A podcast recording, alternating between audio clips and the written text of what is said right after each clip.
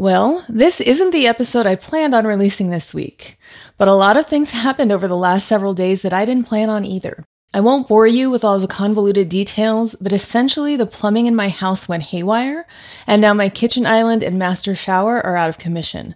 I've been dealing with these massively noisy dehumidifiers that make it impossible to sleep, let alone record, and I've had to move into my own guest room, use my guest shower, and the cats are pretty annoyed that all of their stuff has been moved. Now I'm talking to plumbers and water mitigation experts and insurance adjusters, trying to learn all the lingo and make sure I'm doing what I need to do. There have been so many people in and out of my house to assess things, estimate things, try to fix things, just to find out they can't and someone else has to try something different. I've seen these various repair guys more in the last week than I've seen any of my friends in over a year. It's kind of ridiculous. I think my house is trying to tell me I've been in it too long and need to leave a little more often. But no, this episode isn't about wonky house woes. It's about dealing with unexpected situations without losing your mind.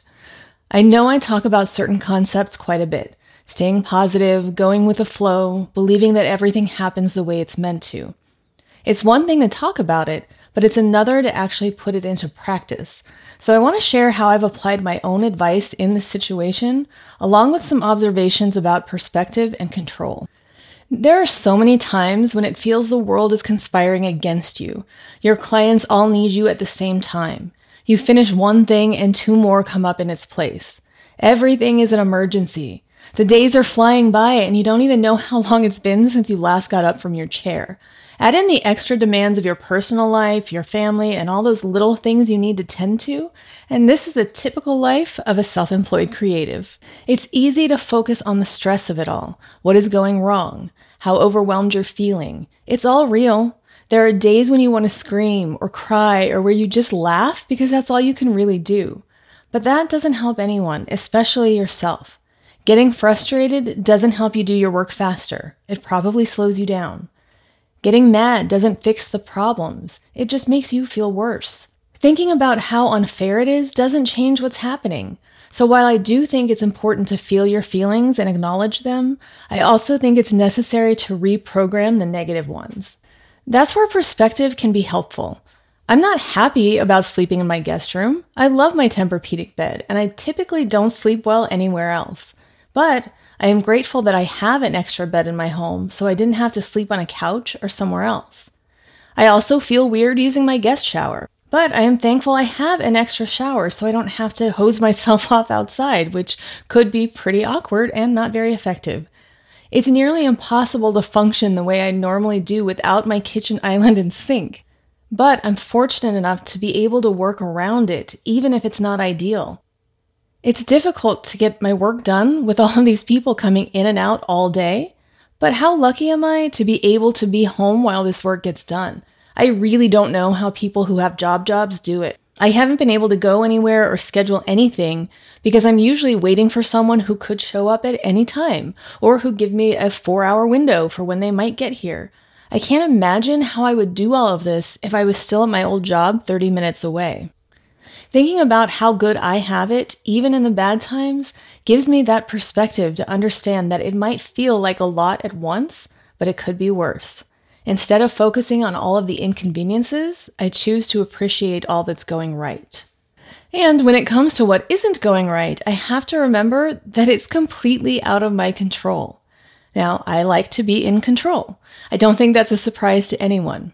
I wouldn't call myself a control freak because it's not a necessity for me to be in charge. It just happens to be something I'm good at and often have to do in my work. But oddly, understanding that I can't control everything is part of how I'm able to solve problems.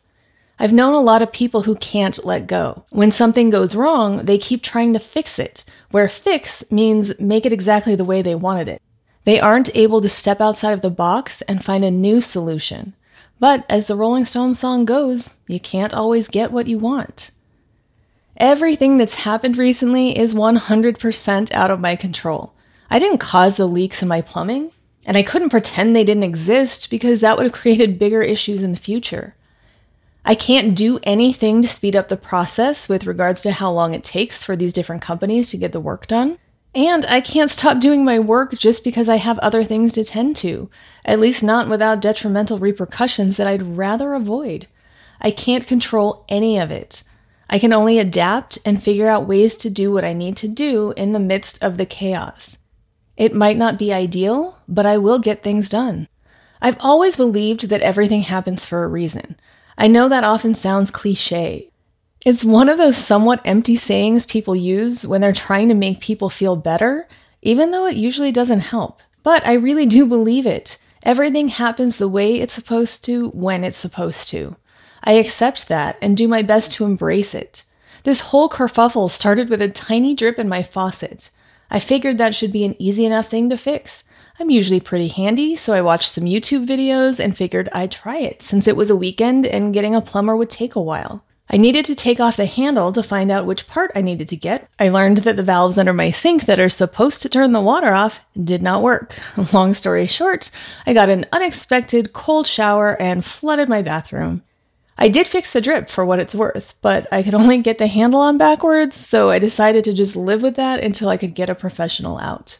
But while cleaning up the flood, I noticed some warping in the door frame by my shower that indicated it was water damaged, unrelated to that incident. My dishwasher had also started leaking whenever I ran it, so it seemed like the perfect time to utilize my home warranty and get someone to look at everything. I didn't expect any of it to be such an ordeal, but I'm really glad I got them here when I did. Had I not noticed or not called anyone, it could have gotten worse and caused more damage, or something worse like mold. So, not ideal, but probably a good thing it happened. The major issues also happened when I had a few slower days of work. I had plenty I wanted to do with that time, but if it was in the midst of what I have coming up over the next few weeks, it would have been a disaster. The next couple of months are jam packed with projects. The repairs will hopefully get started soon and will still be a distraction and most likely an annoyance, but it shouldn't require as much input from Maze, so it'll be fine. If this happened a couple weeks from now, I might have had to let some people down, and that wouldn't be okay with me. Timing is everything. And just like the timing of all the bad stuff worked out, so does the timing for some good. In the midst of all of this, Taylor, my future primary caregiver, graduated from high school and invited me to the celebration at their house in Boulder City, which is about 45 minutes away from me. It was on a Thursday afternoon. Normally, that wouldn't have been an issue, but I had three different appointment windows with people coming to the house and a Zoom meeting with a client. I really didn't think there was going to be any way I could get there, and that was disappointing because I've known that kid since he was born, and it was important to me to be there. And not just because I've been bribing him his whole life so he'll take care of me when I get old, but because his dad has been one of my best friends for 20 something years, and certain moments are worth the effort.